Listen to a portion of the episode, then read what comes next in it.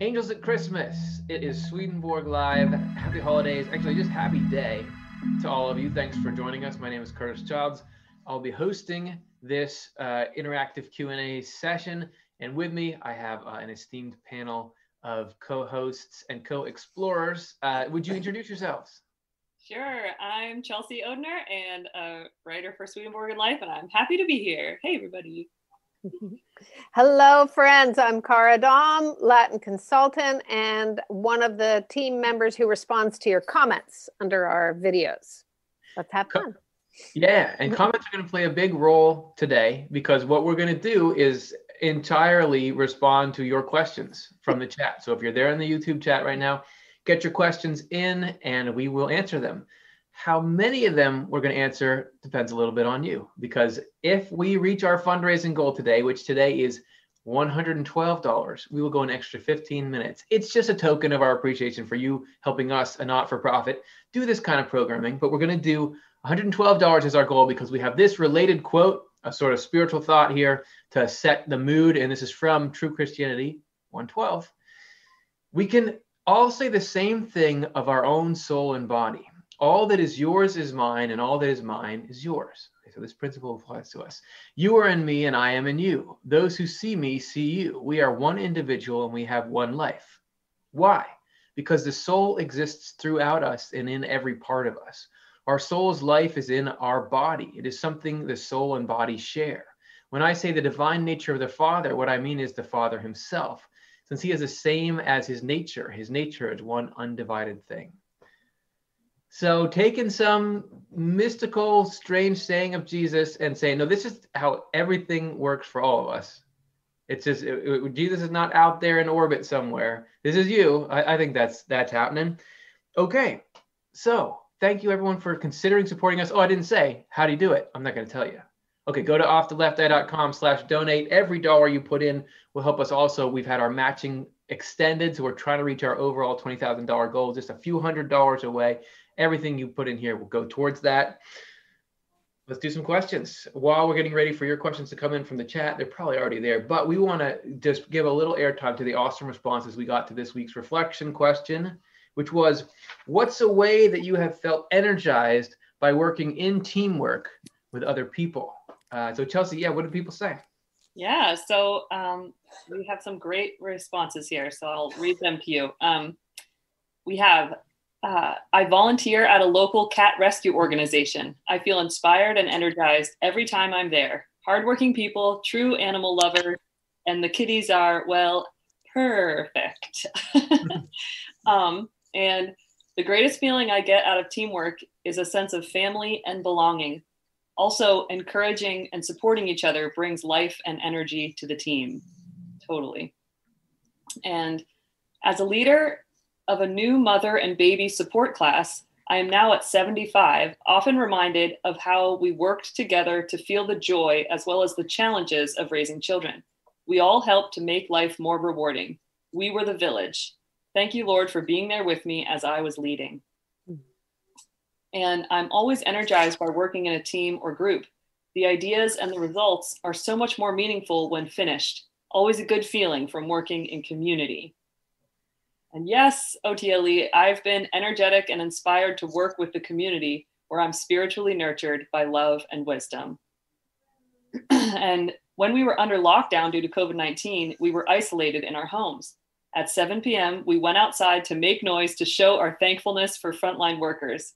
Hearing the thankful sounds from people in all directions was very energizing, as well as comforting, knowing the community was teeming with people of like minds and grateful hearts despite the isolation.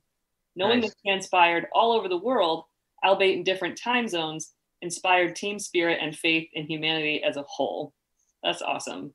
That's great. And when you bounce ideas off others and get feedback and reinforcement on your idea, plus new thoughts, totally. And you can work together to do something worth doing. Even if you're all frustrated, confused, or otherwise challenged, you can cheer each other up with gallows humor can't overestimate the value of that bond. The team gets the job done. Each individual shares the satisfaction. I love that. That even the even the hard times you can get through them together. And right. recently working with others across the nation to address ignorance, complacency, and advocacy as it relates to issues of racism and social justice makes for a useful place to share collective wisdom, prayer, and hope for a better future for all. And I'm a yoga teacher. I'm getting to the end of a backbending training. As a team, we have worked together to develop our practice. There is a lot of sharing and support that creates an environment of possibility, which is very energizing that's awesome. That's great. It's reminding me of people saying how, you know, um, meditating together with other people can be can sort of encourage you and support you in your own meditation practice. I feel like that's so true. So it's a miracle anything gets done with groups. There's always one individual God anoints to carry the load. I notice this as a miracle. God does provide every time. This load carrier rarely gets any golden credit, and they are always at peace with helping out. Angels in the flesh, I have always thanked God for. Mostly they are hard to see unless one has the eye for it. So that's the last one. Those are those are great. So many cool different yeah. think about that. People people in the chat can vote to say who was the load carrier of the panel today. But no, it, it's it's so cool to to hear those those insights and the inspiring nature of working together, bringing that individual effort together. And I'm thinking like what we're doing here is this like the chat plus us plus everyone watching is this group effort to bring ideas to life in the mind. So I, think we're tapping into that group right here. If you want to hear Chelsea and I answer that question, check out the off the left or inside off the left eye episode that's coming out on Sunday. Angel visits and Swedenborg's spiritual audience with the king. That's going to be a not to miss. All right, let's get into our, our questions and see uh, what people had to say. This is question number one from Witch of the Wildwood who asks, does Swedenborg mention anything about menstruation? I know in the Bible it says a woman is unclean because she menstruates. What might be the meaning of that? If we went to our Swedenborg search thing and typed in menstruation, do we get anything or do we get hmm. anything around that? What do you what do you think? I don't think so. I don't think I've run across any discussion of that, which I never noticed before. I know. I feel like I think about it a lot for myself as a Swedenborgian, but I don't think I've ever actually searched that term or just happened to come across anything about, uh, you know, the uncleanness that yeah. th- those sort of rules of uncleanness in in Leviticus or whatever. So, um, one thing that we know for sure is it doesn't mean that you're unclean when you're menstruating. yeah, correct it doesn't Correct. mean that the literal level of those I I want to say Levitical laws. I don't know if that's Leviticus or not, but that the that never translates to yes, this is also true about things. It's it's always representative of something deeper and something within all of us. But the thing about like the way Swedenborg's correspondences are, you can't just like I can piece it together because I know what blood means, and you know, you don't because it's so different. It could be anything. Um, but I know that you don't got to worry that you're unclean, right? That that's all we've got. Yeah.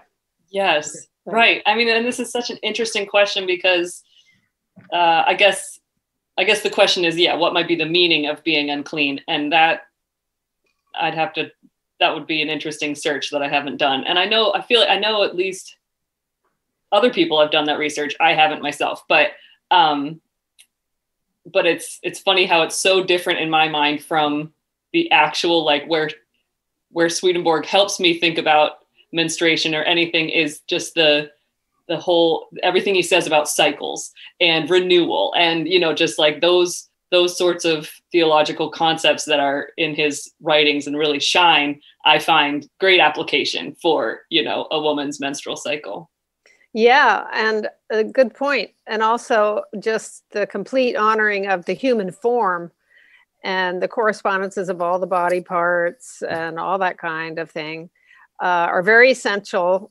Um, so I would think that it would be totally honored um, by Swedenborg.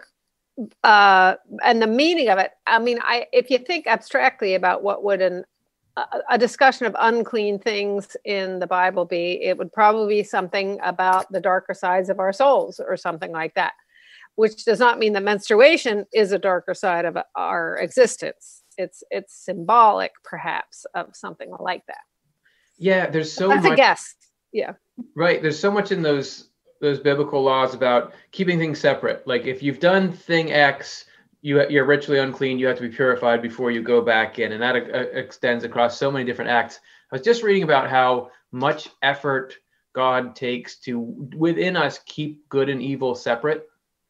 So that doesn't necessarily mean that you won't experience both in the same day, but somehow down on the like spiritual molecular level, there's great care taken to make it so that good and evil don't cross boundaries in a way that they're hard to separate. Because after death, we get to if we if we want what's good, we get to have that evil separated out. So I, I just think there's got to be something about uh, why why were there all these uncleanness laws? What do they correspond to? Perhaps something about the way that God creates this careful boundary between uh, you know what's what's ultimately more hellish and what's ultimately more heavenly. But Yeah, and I guess just one other thought I'll tack onto that because I am just kind of like grabbing all the it's making me think in different ways. Is like um as far as the uncleanness and like Levitical laws and stuff, I've been most spiritually helped by those things when I've read uh, you know, thinking about the the parts that I have delved into the meaning of is like, what's the process? What are you meant to do after you've touched a leper or after you've finally healed yourself of a skin disease? There's like all these rules about like, well, you go and you stay somewhere for seven days because you're unclean, and then you do this thing, and then you're back and you're back in society or whatever. And there's like the feel of it gives you this sense that it's like there's this important process to our spiritual growth. Like there are these phases that we go through and that they're like that that's this cool kind of spiritual alchemy going on when we're going through spiritual growth like when our states are changing or we're you know removing an evil in our life and changing and stuff like that. So i just think uh yeah anyway now now i'm thinking about the the woman who had her her that problem for like 12 years and then finally her blood flow stopped and stuff and uh, anyway so interesting i'm gonna want to go look it up go somewhere for seven days. What does that remind you of? Aren't we in this huge worldwide episode of you know people being unclean in the in the sense that hey, I was exposed to COVID, so I've got to be away from other people until I know that I'm not going to give it to them. I'm not saying I have anything profound to say about that, but it's that same, you know, you've got to spend some time in this part of the cycle to ensure that that health goes on. So yeah right yeah okay, that's good. Thanks, Witch of the Wildwood, for stumping us. But hopefully uh, that was a fun. us to do more research later That's right.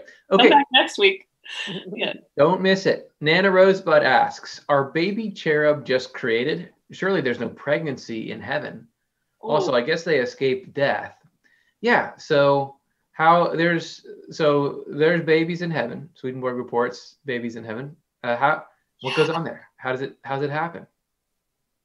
Well yeah go ahead Cara. you go first i have weird ideas so you go first oh, okay. I'll I'll have the boring ideas. You can have the weird ones. Uh, yeah, well, I mean, the way Swedenborg paints it is that um, all inhabitants of heaven were once alive on this earth. So there aren't babies that are just springing up um, in heaven, as says Swedenborg.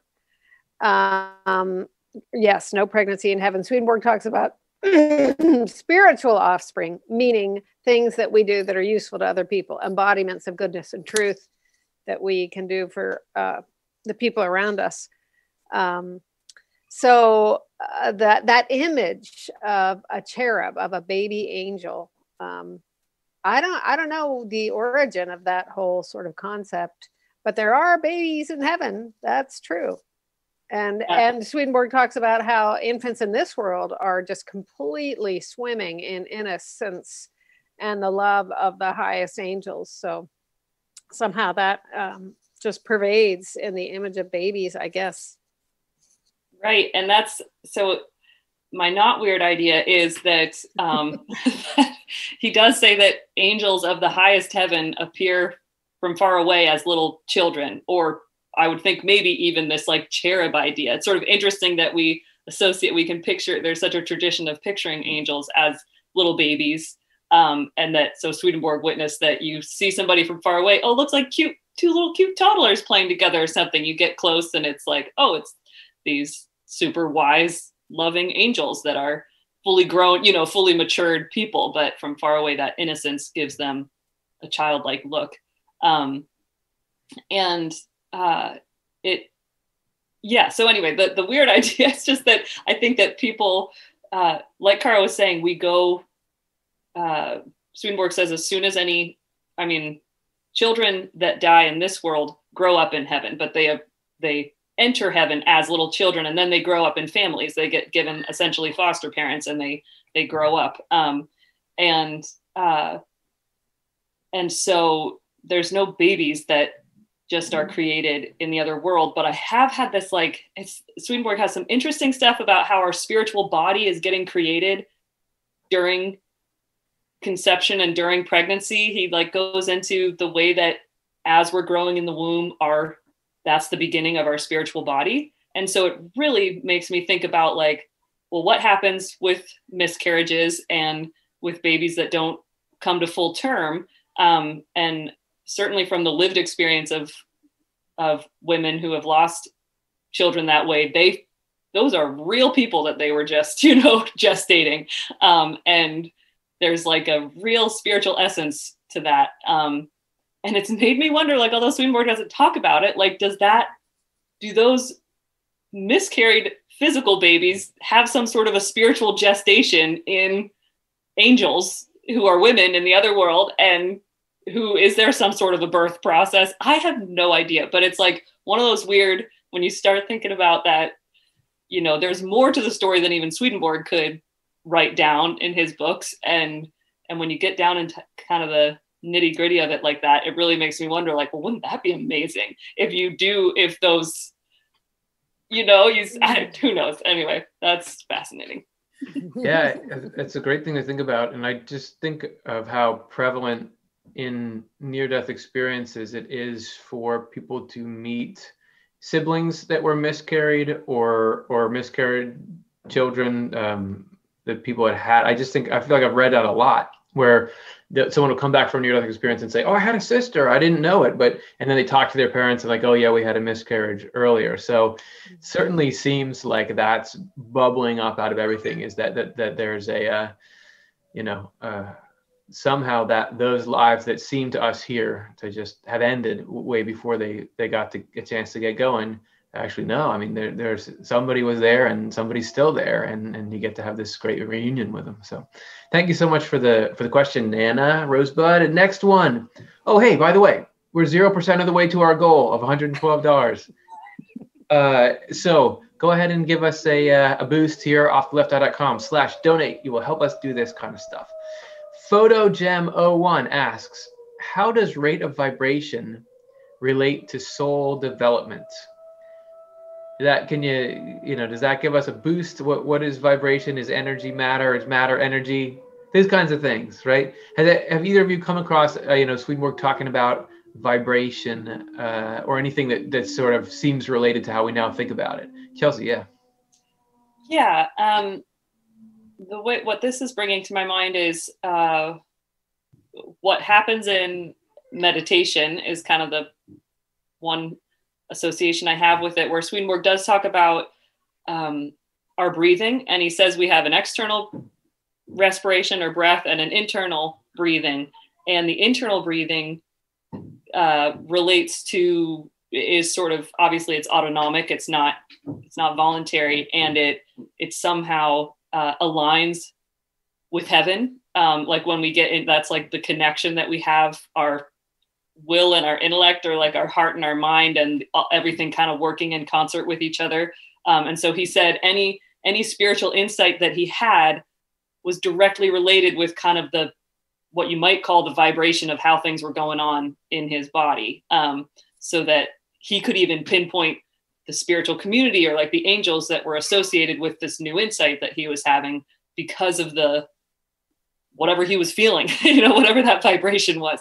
Um, and uh, so he in a similar way he describes um, you know that angelic communities have their own heart rate that they all share like that there's a certain pulsing that you would call a heart rate that the whole community is involved in and then so that's different depending on the different community um, and uh, and i think he even says that the more celestial like heavenly inmost levels are kind of slower and then the sort of spiritual thinking ones are a little bit more upbeat um, and and so so i kind of think so that, that's some thoughts about vibration how that relates to soul development um, i think we can connect to that where it's like i feel the best after a good meditation where somehow things have gotten to slow down a lot or i sort of get into like a an inner space where there's just like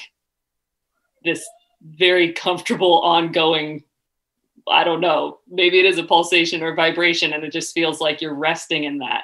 And then that, that feels like it's given you some amount of renewal. Um, and so uh, there's sort of that kind of helps me and resets me, you know, so that then I can. So it's not like that. I think that I get spiritually enlightened through that. I mean, I think I like my spiritual, any spiritual development still just depends on us engaging our sense of self and thinking about you know repentance and wanting to amend our behaviors and you know like align ourselves with the lord as we understand that but we can use tools like meditation and other ways to like consciously connect and align ourselves with spiritual communities that are at these different you know vibrations so to speak and that can help us on our journey. Yeah i love it. Good, great thoughts about the, the nature of it and i love that slowing down and the benefit i mean mindfulness is this thing that's being recommended by not just meditating people but psychologists and psychiatrists are saying you got to do mindfulness and you got to do it this way because it's so helpful how cool to think that that could be us tuning into some heavenly vibrations there uh, yeah Cara, did that inspire any thoughts in you or there any you have anything around this topic no but i'm uh, I, I really appreciated what chelsea said Thanks. awesome. Well, I'll, I'll offer a partial thought because I don't. Well, maybe this could relate to to soul development, but when I think of vibration in my mind, and people use that term a lot of different ways, but I think about like right. a vibrating table or something. I think about a little line that's really wavy going up and down. Um, so that's like a, a light wave, and I know that it's uh, light waves that are at different frequencies, like different. The waves are smaller or bigger you can see them or you can't see them based on how big or small their waves are. So there's little animals in the ocean that can see colors that we can't see because their eyes can absorb these lights with the light rays with these different vibration, as I understand it. When Swedenborg's up in heaven, he, he often reports that there are some people who there's angels all around them, but they can't see it.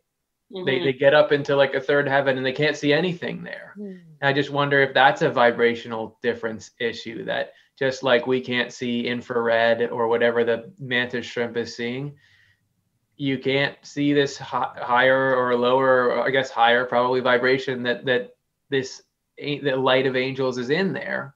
And uh, and that's why and maybe that's why you know we can't see them here is we can't to our physical eyes just can't hit that vibration or something. So i'm not going to really go you know think about how that goes into how we live but it's just it just strikes me as possibly a crossover there. Chelsea?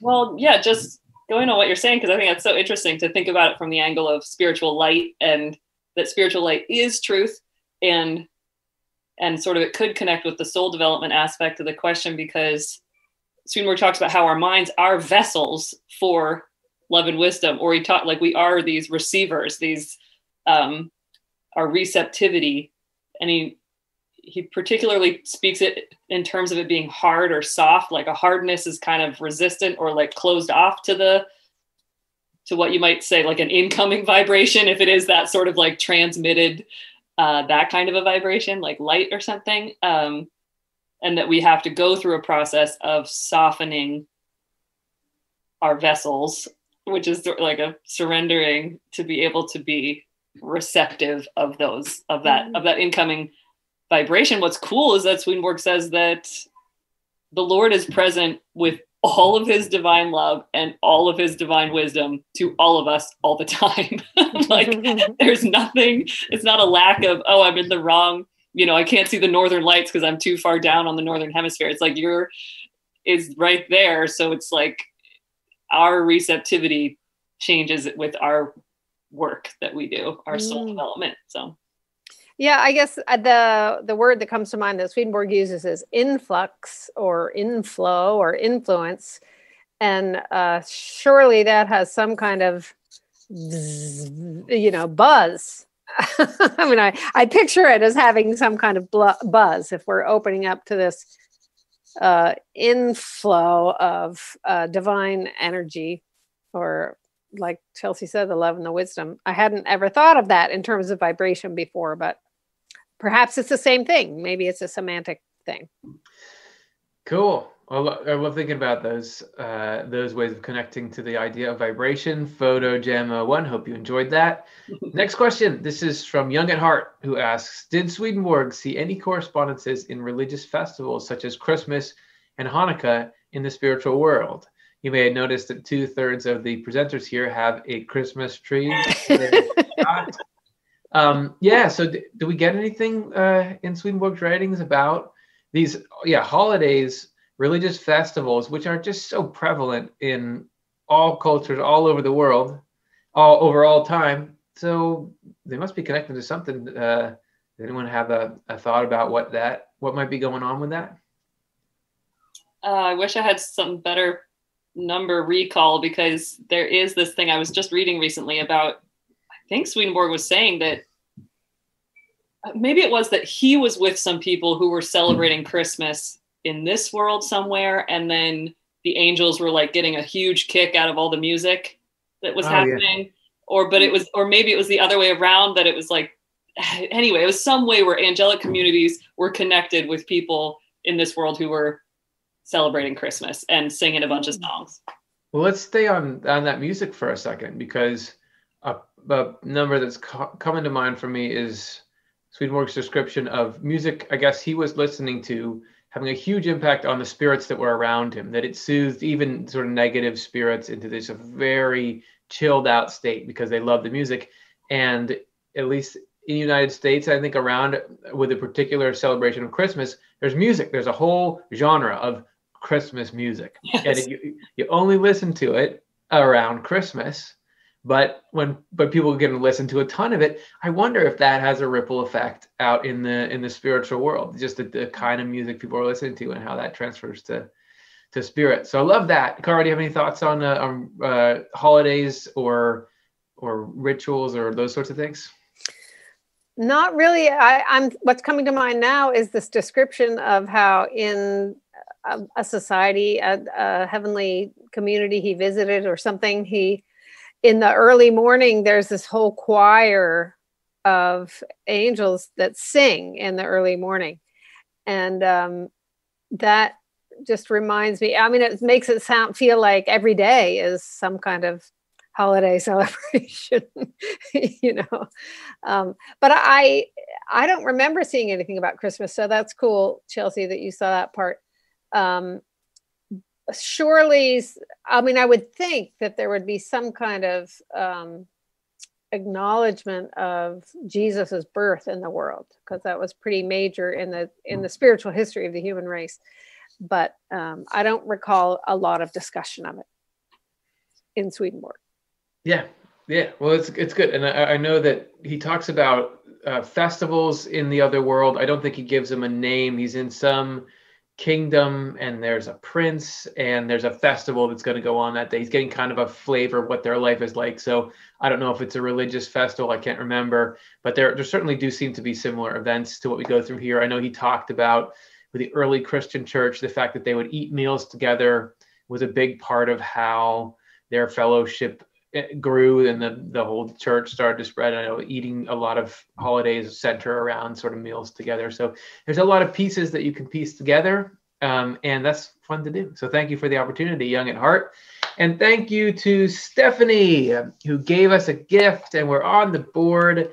We're making our way up. And then right after that, Sean gave, and now we, we're getting even farther. So thank you so much, Sean, we are now getting up towards, we're almost just a hair under halfway to our goal of $112 for an extra 15 minutes of us um, pondering and gesticulating. So go to offtoleft.com slash donate uh, if you want to contribute and, and help us do what we do. Next question. This is from Blue Red, who asks, What is the relationship between play and truth? And how I read that is is play you know a mechanism for learning or is it re- related to learning i don't know i guess you could read the question a different way but curious uh, if that sparks any thoughts in anybody mm. um, I, I, what, what comes to mind is that I have friends who are very um, knowledgeable in the Rudolf Steiner approach to life, uh, the Waldorf education Waldorf, system, right. and things like that.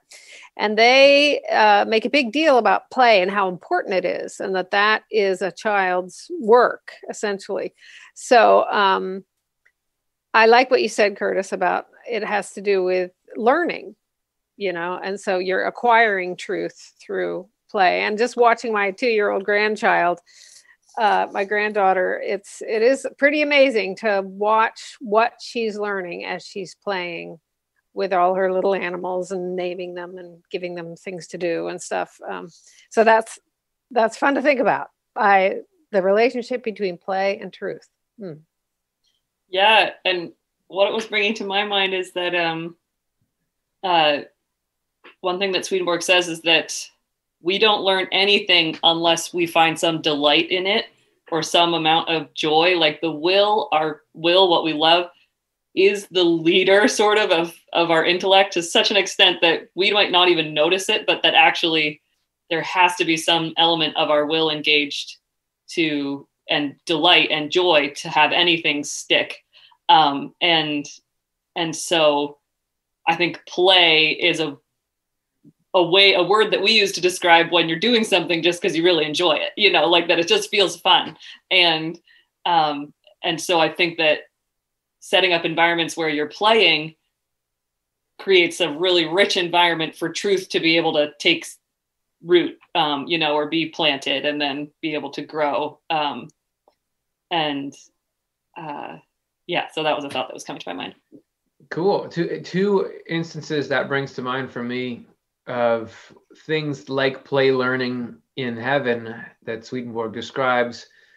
One is he talks about little kids being led somewhere and then they are they're supposed to say no i don't want to go any farther and it's like building up sort of their ability to resist evil and it i mean you know he doesn't describe it in a lot of detail, but to me, I could totally see uh, little kids loving that game because little, if you're a kid, you love saying no to a grown up. I mean, that's just like if you've ever had kids, you know that that's so fun. Like, no, I get to say no.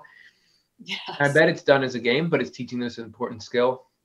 There was also this description of people um, or, or, or a group of children um, being shown this representation that, that very obscurely depicted sort of Jesus rising from the dead so that it wouldn't be creepy at all about around death. But it, that's more of like observing a play, but it's it's done with characters and, and story and things that, that that was how it was impressed on them. So I'm sure that if we're discovering anything about play being important to love here, then I mean to truth here, then that's that's coming out of heaven. And I would imagine I can't imagine they wouldn't have some awesome you know play based curricula there to to really jumpstart the mind yeah and i think that uh, something along those lines that was making me think of is uh, Swedenborg says that we also can't learn what goodness is or truth without encountering its opposite. Like contrasts are so important that aids us in thinking about um, learning the nature of things. And so even when he says in heaven, he describes plays happening, literally stage plays to teach certain subjects, but that um, even the the negative hellish parts aren't actually portrayed, but just enough to give contrast, but not to sort of disturb, you know, have just put disturbing thoughts in people's minds. And um, and so I just think of how that that's definitely an element of play is is contrast you know, I don't know, kids hurting themselves, learning how to learning how to climb on things or whatever. So Yeah. What to do, what not to do. Yeah. Right, right. That's great. Good. Well, that that's fun to think about that kind of learning and, and truth going on. And I'm just having little bits of remembrance of Swedenborg describing, you know, among sort of older children, almost like little competitions or debates that sharpen their ability to reason, uh, done done in sort of a more mature gaming format.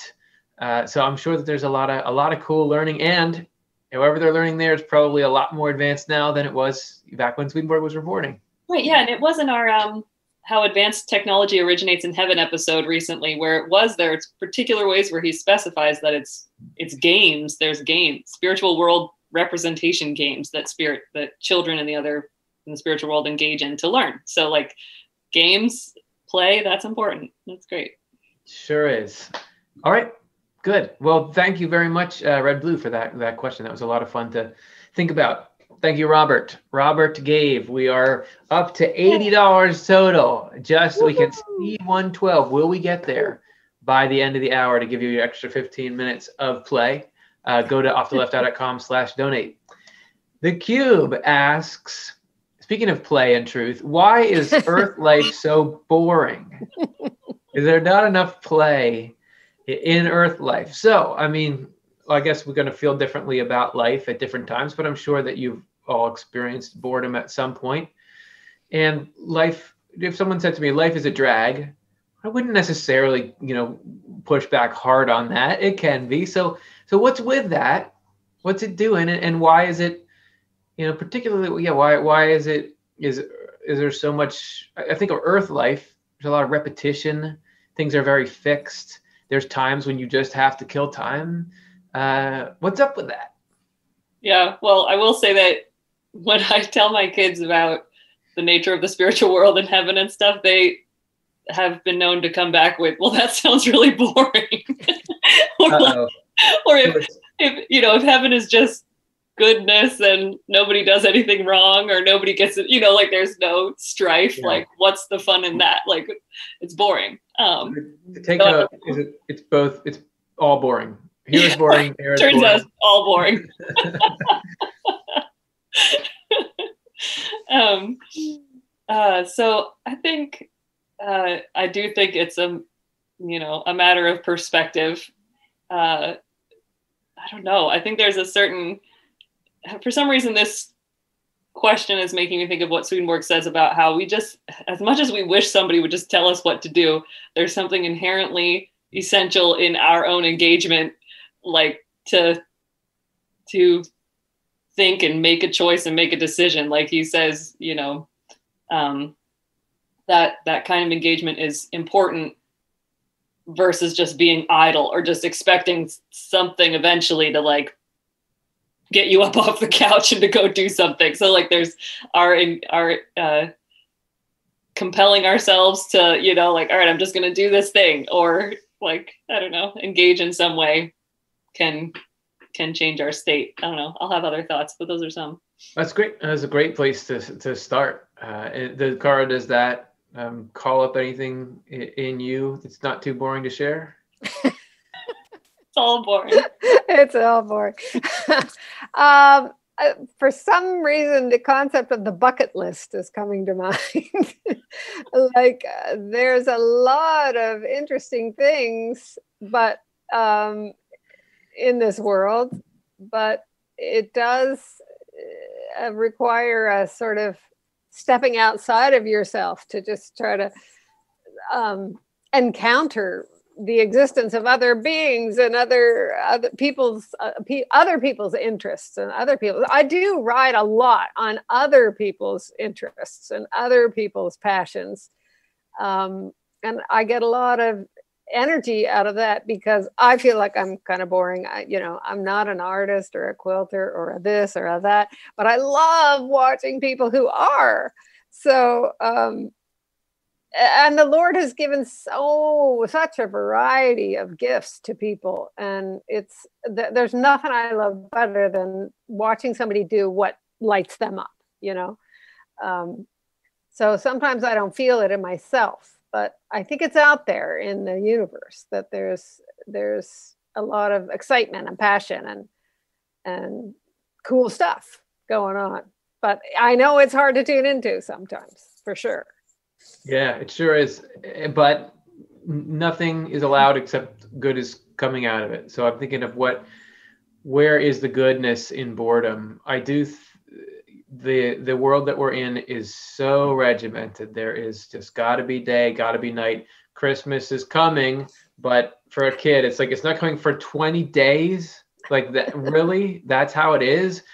And there's just so much. I've definitely paused at times when I'm doing something routine and just realizing so much of life is these little routines, like washing the dishes, and that if if you, the director of the movie chose to have so much of life be these little things but i do think it what it does over time is builds this concrete sense of what what normal is to you that i think can be really effectively built on that's sort of the message of correspondences is here we learn about objects and uh, very physical time and space based situations that are overall pretty pretty boring in the scheme of things sometimes but the, those then become these really living interesting symbols for spiritual things know, when you translate that. So this has got to be foundational here uh, it's got to have some of that nature to it the, the, the steadiness the repetition that is that builds the foundation of the house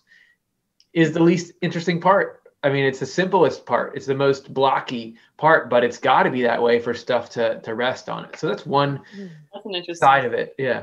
Yeah, I think. um Yeah, my the only other thought I think I have on this one too is that uh, I think of boredom as a state of being. You know, it's a state that we can get into, and and this question of why is Earth life so blank? You could just insert any number of words into that statement because life is actually this spectrum of a lot of different states and experiences that we have you know joy and sadness and heartache and loneliness and you know just everything and uh earth like life is not one thing and that sort of everything. It's amazing to think about how you know the way that even if you think about our earth in space like we're never in the same place at the same time. Like this we're so and then even in our own lives we're this spiraling experience of new things. So it can feel monotonous but you're never actually in the same place you were before.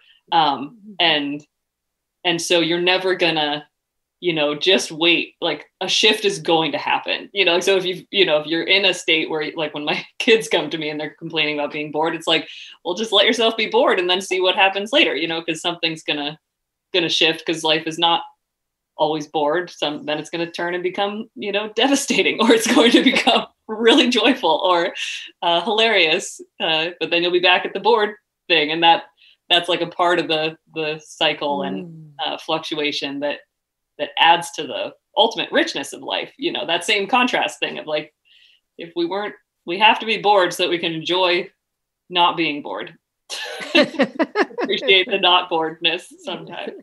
Right, right. That's the boredom is the gift that keeps giving. Um, well, and it could be that the boredom has something to do with switching our spiritual communities because what what ex, you excited maybe some communities that we're leaving um, right you know, as we change we're, we're going towards communities that are going to enjoy the life we have now but we're not quite there yet i remember being told about um, by by somebody who uh, Peter Rhodes, who's appeared on our program a few times. He was a, a, parole officer and worked with a lot of addicts and things. And that when somebody's becoming sober, initially it's it can be boring because it's Saturday night and what did you do? Well, nothing. I didn't go out. I didn't do anything. I just sat around the house with my family and there can be a real struggle there of i'm used to this like high octane energizing life that had all these drawbacks but in time they come to really treasure this nothing it was nothing i just i didn't do anything crazy i worked on the sink and it was just great uh, so it could well be that that you know we sort of there there's a change in what we love and while we're in that interim there's some some boredom and, and things totally such a good point Okay, hey, um, Eamon, donated to us. And with that, actually, Eamon, thank you so much, bumped us up to 130. So Woo! we made it. We are going to, everybody, do your stretches, get your extra thinking cap, and uh, we're gonna go we're gonna go for an extra 15 minutes and we're so glad to do it with all of you. And more than that we just appreciate the support and the knowledge that what we're all doing here together as this team uh, all of you and all of us is something you feel like is worth supporting and, and is making a difference for you. So thank you everyone for your support. Let's show them we mean it. Let's take some more questions. Miko bishop asks if Swedenborg says that God's design is for all people to have a spiritual partner or have marriage in heaven, would Jesus, as God's son, be joined with a someone in heaven? You don't want Jesus to get left out uh, of the whole thing. If, if we've got this idea, like there's a soulmate for everybody, poor, poor lonely God, right? Um, so yeah, what, what, do, uh, what do you guys think about that?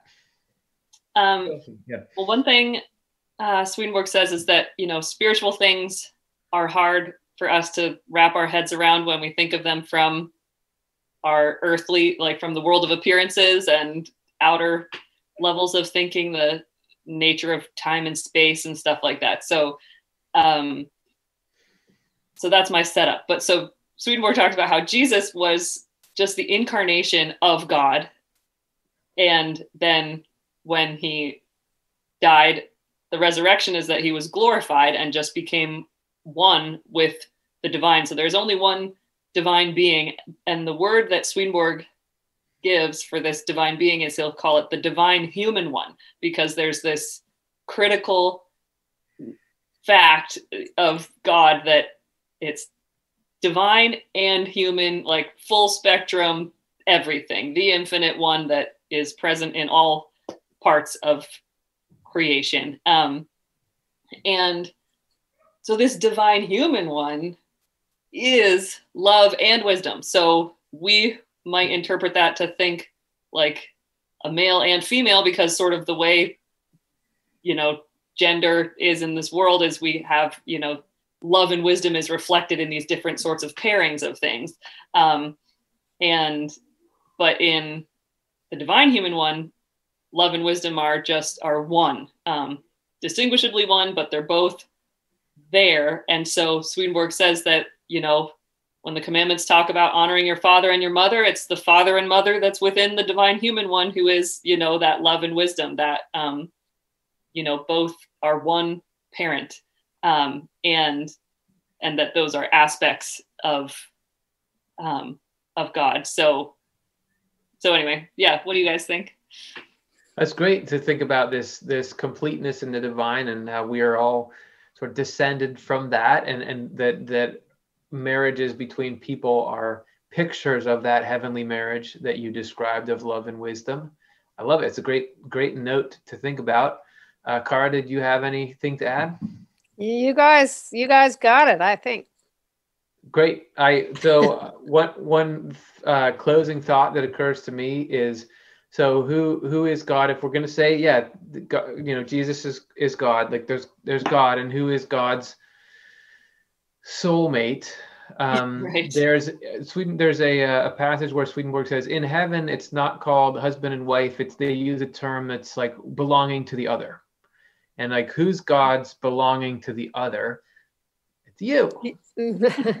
well, and in that the that the Swedenborg talks about the church as being God's spouse, right? So the church being the part in each of us that that can accept that, and also talks about seeing the whole of heaven like a single person. You know, so it's almost like mm. because we, as we were just talk, actually talking about before the show, I think where where you know the idea of God being divided up, where it's like eh, you know think of all the different people that are praying to God right now, and if God was in time and space, and like okay, well I was helping you, but now I'll zoom over here and help you um, God is able to be simultaneously present with everyone and and really is like got this this marriage with each of us. You know that we each are both in in uh, individually we're married to god but as a whole human race somehow the whole human race and god at, uh, are have that bond and that that great partnership too is sort of what uh, you know all all marriages between people are modeled after or reflecting or something like that. So, so yeah, we that that's our that's uh you know what do they say? My better half. Our better half is God, and God's better half is us. Yeah. yeah. that's a great way of putting it.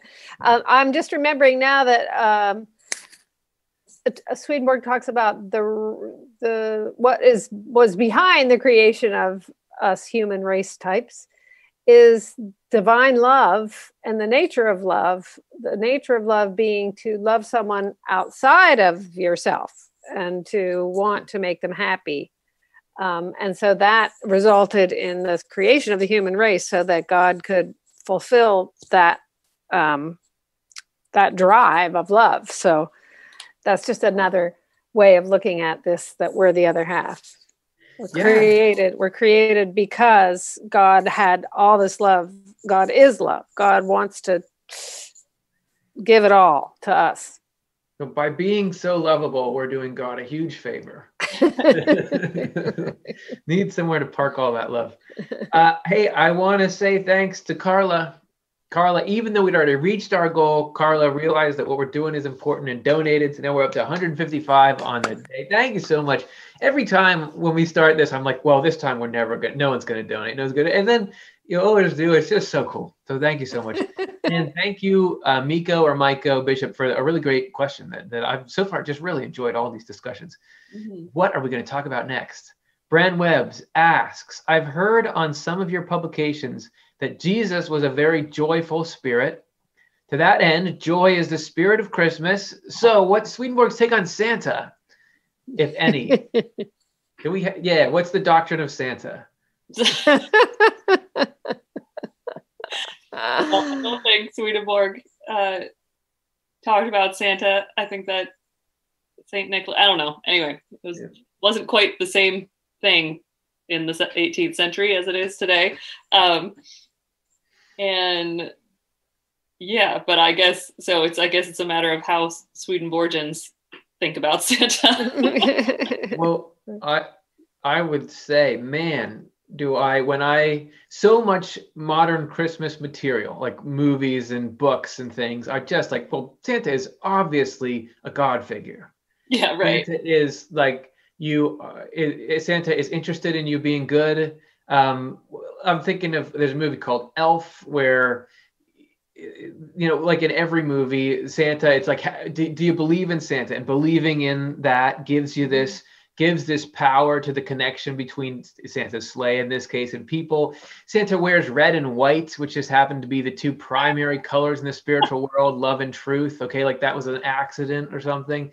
Um, and and and Santa gives presents, which God gives us life and love. And you know, without presents, we wouldn't build this same joy around Christmas. I think that there's it's got to be some kind of divine plan that that Christmas becomes this thing that is so exciting to kids, and that we link that excitement with anyway. Uh, so I would say like mm. I love Santa. I mean, I think that's cool. I, I think that a lot of the a lot of the stuff around that I, I can get moved because I'm just thinking, yeah, that's the that's like what the Lord does for us. It's like what what's going on. I don't know what the chimney thing is, but but that's i mean you're doing it's exactly right where it's like i guess what swedenborg's take might be if we are imagining is like that santa corresponds to something like what is the correspondence of santa right yeah and mm-hmm. i love that uh how important giving and receiving is like that's a huge thing and um yeah it's fun to think about all those different elements. Yeah and um i'm thinking of the the three kings and the gifts they gave to baby jesus. Um and maybe that started off the whole gift giving thing. But yes that whole thing about um, well not even getting gifts from santa but how we all like even kids want to give gifts and just that whole practice of thinking about somebody else and doing something for somebody else is so essential in uh, swedenborg's hierarchy of loves you know the just love of the neighbor. Uh, it's it's just a little concrete way where the whole world sort of gets on board about oh let's do everything good for the people we love and other people. I mean all for all people. So yeah. I don't know. Good idea. Could that the correspondence Chell. that's that's a good way of putting yeah. well, I was just thinking because another aspect of the Santa thing, or uh, in my experience, or like, is that there's or something that aligns with something Swedenborg talks about is the emphasis on developing conscience like that this whole santa idea because i was thinking also now the elf on the shelf is a big thing and like and i was just thinking about mm-hmm. how that's kind of like you know just whether it's this idea that oh there's these sentient beings that you can't see but they somehow know what's going on for you and and then how that's sort of this useful tool for kids to develop a sense of conscience you know that that how how valuable that is uh is is good you know so it's good to have ways of encouraging that in kids and stuff. Yeah. not lording it over them. like, or else, you know, I'm going to tell Santa. Calvin and Hobbes. I don't know if you guys ever read the, the, old cartoons, Calvin and Hobbes, and there's like one of him on Christmas, and he's opening all his presents, and he's like, "Absolution on all charges." I'm, he doesn't have to be good anymore because he already got his presents. You know? um, exactly. And I just think if, if we're the spirit of Christmas. I mean, Christmas, I know that there's like this tension between, oh, is Christmas about Jesus or is it about Santa and presents and, and modern, the modern celebration of it? But when you get to all these movies and things, it's this, what's the spirit of Christmas is, is love, is, is, you know, kindness, uh, you know, to, to your fellow human beings. That that's the theme in every, every corny Christmas movie there is, is, is about that spirit coming out that spirit is literally Jesus Christ. That that is what God is. That love for like e- even almost more so than when it was a physical incarnation. That that is the divine human is whenever so that, that that's in your heart doing that. So it is about Jesus, you know, in, in through through means that that are so fun to to accept and all that stuff. So I, there's this one song, um, uh, Santa Claus comes tonight, and there's this line in it which is like, um, Santa knows we're all God's children. That makes everything right. And to me, yeah. it's like they're just trying to force those two together. Like yeah. they're trying to make it religious enough so that the concern, like the they won't get mad. But I don't know if that's why. But it just always strikes me as up. Oh, they're just trying to make sure it stays religious. Please everybody. yeah, that's right. That's right. Okay. Thanks so much, um, Bren Webbs. That was a great one. Martin S asks, I think heavenly learning is to force us to think for ourselves. Swedenborg says that the Bible isn't 100% accurate. Isn't this one of the reasons? And we were just having a discussion about this uh, with, with some of the team. So is learning, yeah, how what's the uh, what's the importance of, of thinking for ourselves in learning? And does Swedenborg talk about that uh, being a, an important part of it? Yeah, well, that that first half of that question, an interesting thing that comes to my mind is that um, Swedenborg talks about uh, the importance, yeah, of our free will, you know, is really a big part of it and our spiritual freedom. So to think for ourselves is because that's so core. Um, and connecting with the experience of what he said of children growing up in heaven is, uh, you know, that they're more aware of it, but that spirits will try to inflow and kind of control how kids speak. He he describes this experience, and that the kids get really kind of um, annoyed at that and you know say no you know don't want to get pushed around by these spirits um, and that that ends up being this essential tool for them to learn how to think for themselves you know only like it's them and god you know their relationship with the lord and not what these spirits that are around them might be wanting to make them think. And uh, so we're not as cognizant of that in our world but you know it's just as important for us to for us to think for ourselves. Um, and and I'm not sure if Swedenborg specifically pins down the accuracy of the literal sense of the Bible as being a reason that, or you know, because we need to think for ourselves. But in general, he does talk about just that the the literal level is this container, and we have to. Um, it's what we bring to it, you know, like what we bring to it and our intention that is the means of our enlightenment through it you know how we get connected to to any actual spiritual truth so you can't just um you know he he says you can't just uh I mean, people do this, but it's like that we have to grow out of this of just swallowing what other people tell us to think or just, you know, taking in what we were told to believe. um, how important it is for us to think it through for ourselves. And yeah. That's great. That's a great, uh, great couple of points there. Um, I love what you said about the Bible. You can't just take it and not process it. And I guess the, Swedenborg doesn't seem that doesn't seem perturbed at all by whether or not the Bible is describing something that actually happened. I mean, he'll just say, "Oh yeah, the first X number of chapters these didn't really happen, but this is a symbolic story." There are there are people who take the, the Bible is uh, is is a absolute force, meaning this is true down to every single letter, meaning literally true, and this is exactly how things are, and you have to think like that. Like if it says the world was made in seven days, then the physical world was made in seven days.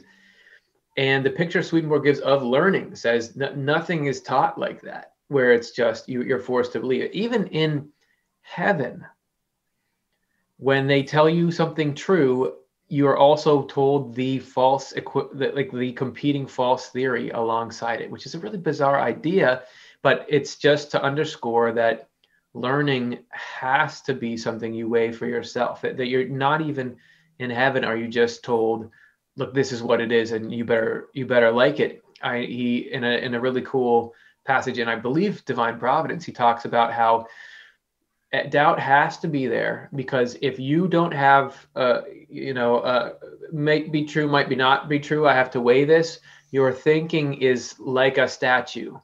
It's just it doesn't have movement and life to it. Your con your concept of whatever idea that is is not really alive. It's it's almost two dimensional but when you've gone through the process of thinking it over and weighing it and, and really doing some soul searching on it and then you come to believe it and affirm it, it's like a, a person that's alive. And that that's that's you can't skip that step. Uh, so there's there's just no forcing people to to believe something. It, it, much as we try to do that with each other, you just you can't do it. Yeah, uh, I, yeah, yeah. I you know there's so much power in the questions that we carry. You know, most of the big questions in life, like we learn every week on this show, we can talk about them, but we don't necessarily know what the answers are. But just the the force of the question, um, there's so much life in that. And if we and, and if we were just if the answers were just dropped on us, there would be no um, you know our own seeking and our and our own um, sense of self that sort of gets to take in this world and figure out what we think about it it just would be totally quashed squashed if we didn't um, have if we had all that questions answered. And that's what the whole thing about faith is right? Faith. We can't prove it. But it's it's us taking what we feel to be true and good and measuring the world against it and um, a, this constant sort of growing experience in our own minds to find the answers. And that's what's really alive in us you know? Yeah. I hate this I hate to say this because i so love trying to just like figure out what's true and stuff.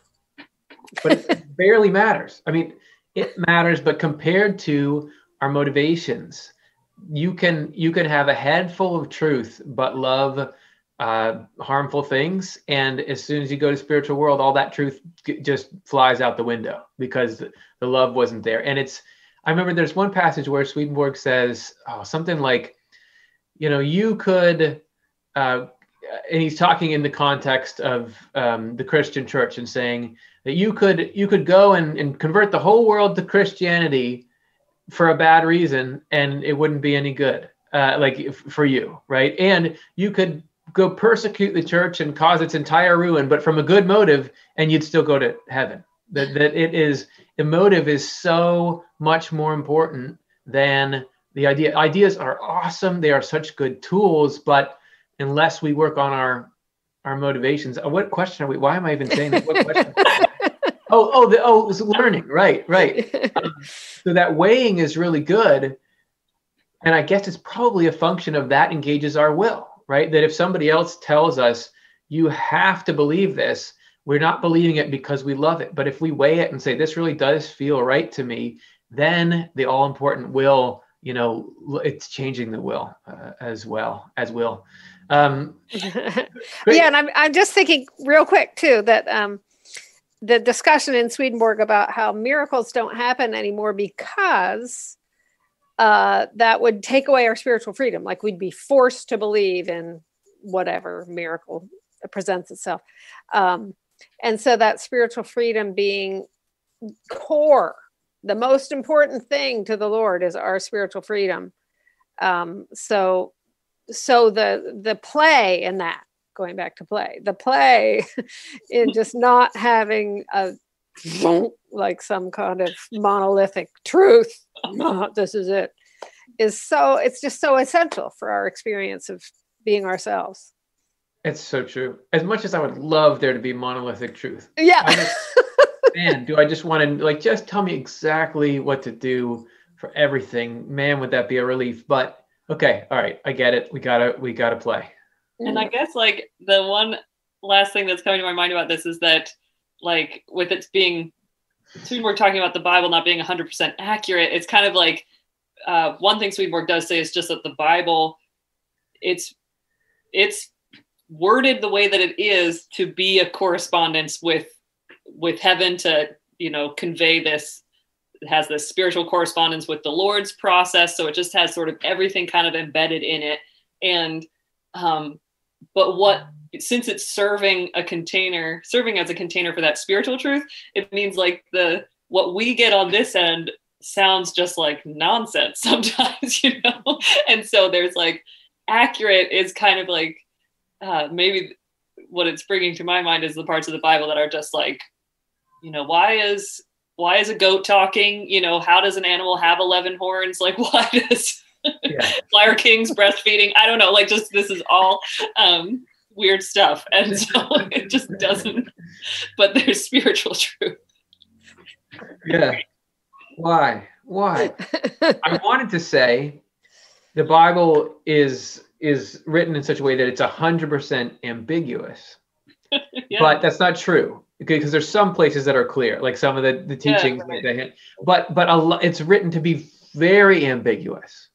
This is why you can have people quoting it for such different reasons. And it's just a strange, it's not, it's not you page one I'm telling you what you have to know for life. The first thing you have to, it starts with a story and then it goes to another and you branch off and, and then it's these a bunch of poems in a row. The whole thing just leaves this wide open field for you to venture out in. And yet there's obvious uh, tales about morality in there and there are comforting words, but it's in the middle of this structure that's strange. So um, it's, it's, as you're saying, Chelsea, it's set up that way to, correspond and it has the functional effect of man leaving a huge bunch of freedom. People have tried to say well that's why whenever anyone says the go read your bible. The bible says no it doesn't it doesn't. It doesn't say that. It, the bible says a huge long thing and you're cherry picking apart and saying that's when the bible the bible doesn't talk like that right? Uh okay we got to get another question. yeah, that's good. Okay. Uh, this this will probably be our last one, but it, uh, it's a really great note to end on. Angela Achi asks, "Can anyone talk more about why God doesn't need us to worship Him? I think I get it, but I'd like to hear more. Why why doesn't God need uh, us to to worship? Uh, yeah, yeah. What do you think?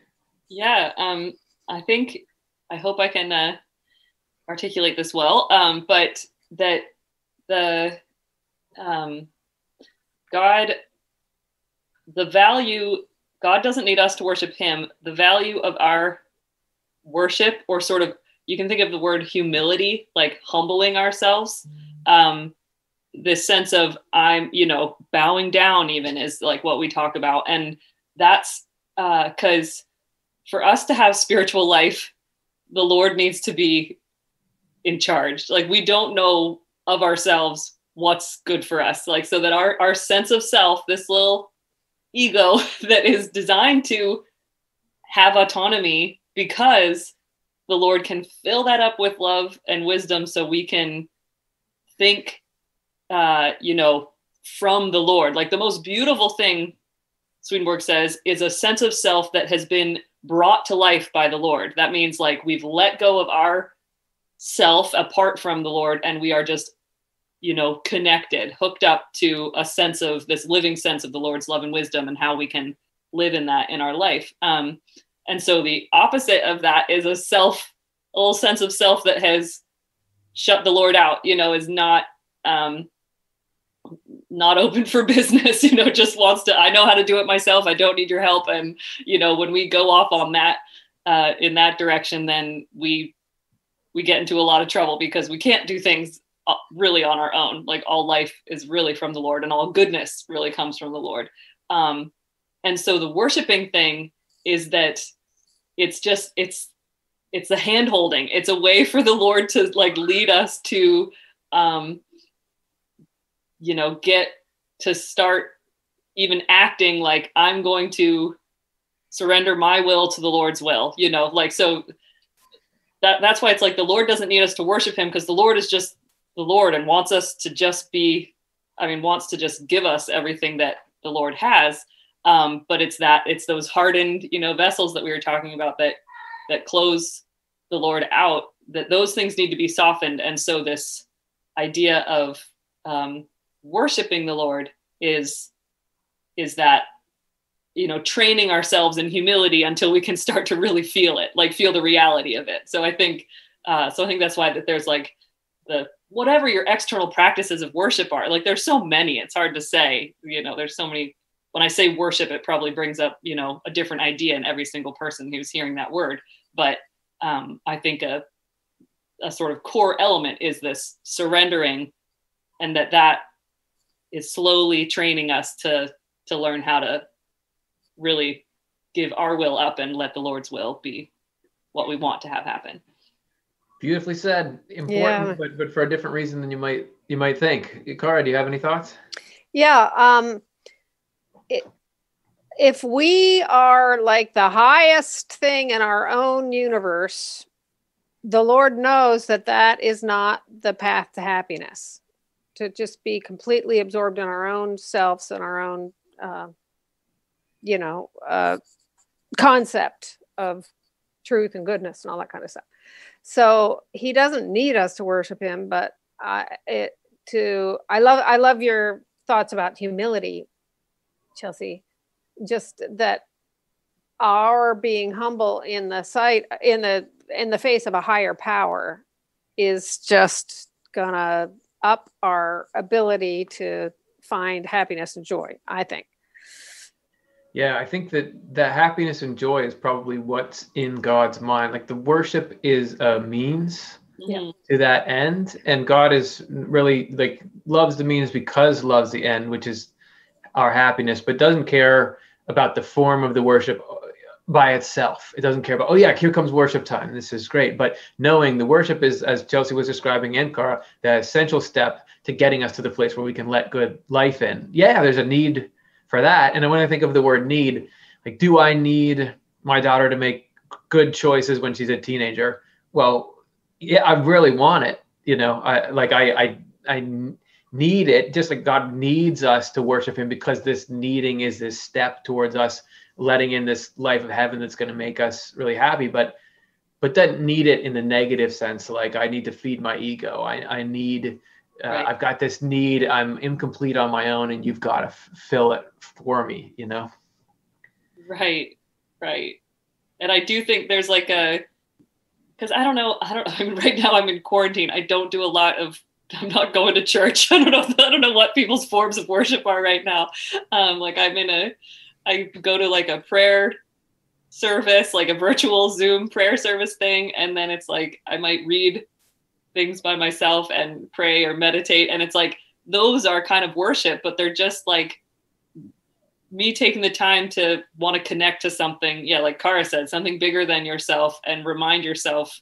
Like it's it, that's why it's just really for our sake because it's like yeah exactly the Lord says like you know, what is it? Like my yoke is easy and my burden is light. Like I'm gonna, I want to give you rest. That whole idea is like we carry so much freaking weight all the time. Like we think it's all on our shoulders. We just are so burdened by, you know, oh, all of the stuff of life. And the Lord really wants to like, look, there it's it's different than you think. There's like a better story going on here, and you don't have to hold it all yourself And so when we're in these practices of praying or reading the word or, you know, showing up to hear a spiritual message or something like those are those uh, the Lord likes it because, like Curtis is saying, those are those access points where it's like, oh, great, I could like let you know that it's not, you know, you can, it's gonna be okay, you know. so yeah, right. Yeah, and I just have one more thought, which which is um, Swedenborg has a beautiful line, and I'm not going to quote it exactly, but it's something like a, a person who is living a life of goodwill to their neighbor is in a life uh, that is in constant worship or something like that is right. in, a, in a life of constant worship something like that. So worship being to be good to those around us because that serves god's ends that's another way of looking at worship. And i think the whole world needs us to worship in that way. Yeah. I remember early on when we were i was doing the facebook page for swedenborg foundation about heaven and hell and we started putting swedenborg quotes on pictures. That was one of the early ones. Mm-hmm. person if a person lives a life of kindness they're continually at prayer if not with their mouth then with their hearts ah thank you yeah nice so it's, it's happening man okay this is really bad but i just want to say really quick there was a guy named robert martin in the chat who asked he t- I just want to read this one really quick. I don't even know if we have the graphic, but he said, I love tornado chasing and surfing. Do you think I'll be able to do my loves in heaven or will my loves just change? Because we were talking about how heaven was boring, right? Um, yes, you will get like the core of the essence of why that stuff is fun. You it won't like okay now I love gardening or something. There there, there are some good correspondence of chasing a tornado that you're going to be able to do that feels that same excitement and all that. Same thing with surfing. Like it's going to be that, but like amped up. I mean that that would be my thought. Anyway. And yeah, my speed thought is like that. That's sometimes we have those dreams where we're doing something that is like beyond this world, but so much fun. You know, like just like dreams that you have where it's like, wow, this wasn't even possible, but I was doing this thing. And it has that same kind of like thrill and like awe, you know, that life is bigger than we thought it was. So I feel like that's, it's going to be more and just as satisfying. Yeah, and and uh, you know, air and wind and water all correspond to truth. I mean, you're going to be in great shape. Yeah. yeah. Right. Okay, let's just do 20 more questions. Thank you, everybody. it's been a great show. Um, we raised $155 from five donors, one brand new donor. Thank you so much for doing that. Uh, hey, so what, we do with that that kind of funding is continue to produce programming. Speaking of that, on Monday we've got a show, a Swedenborg Life episode called "How to Allow Angels to Change Your Life." Check that one out. Um, thanks so much, Chelsea and Cara. It was great fun having you. Yeah, this was so wonderful. Always great to get to be here, and this feels especially uh, cheery this week, this festive season. Thanks for your Christmas trees. yeah, so great to just chew over these ideas. And thanks so much for submitting the questions that we can chew on. Couldn't chew without you. See you later.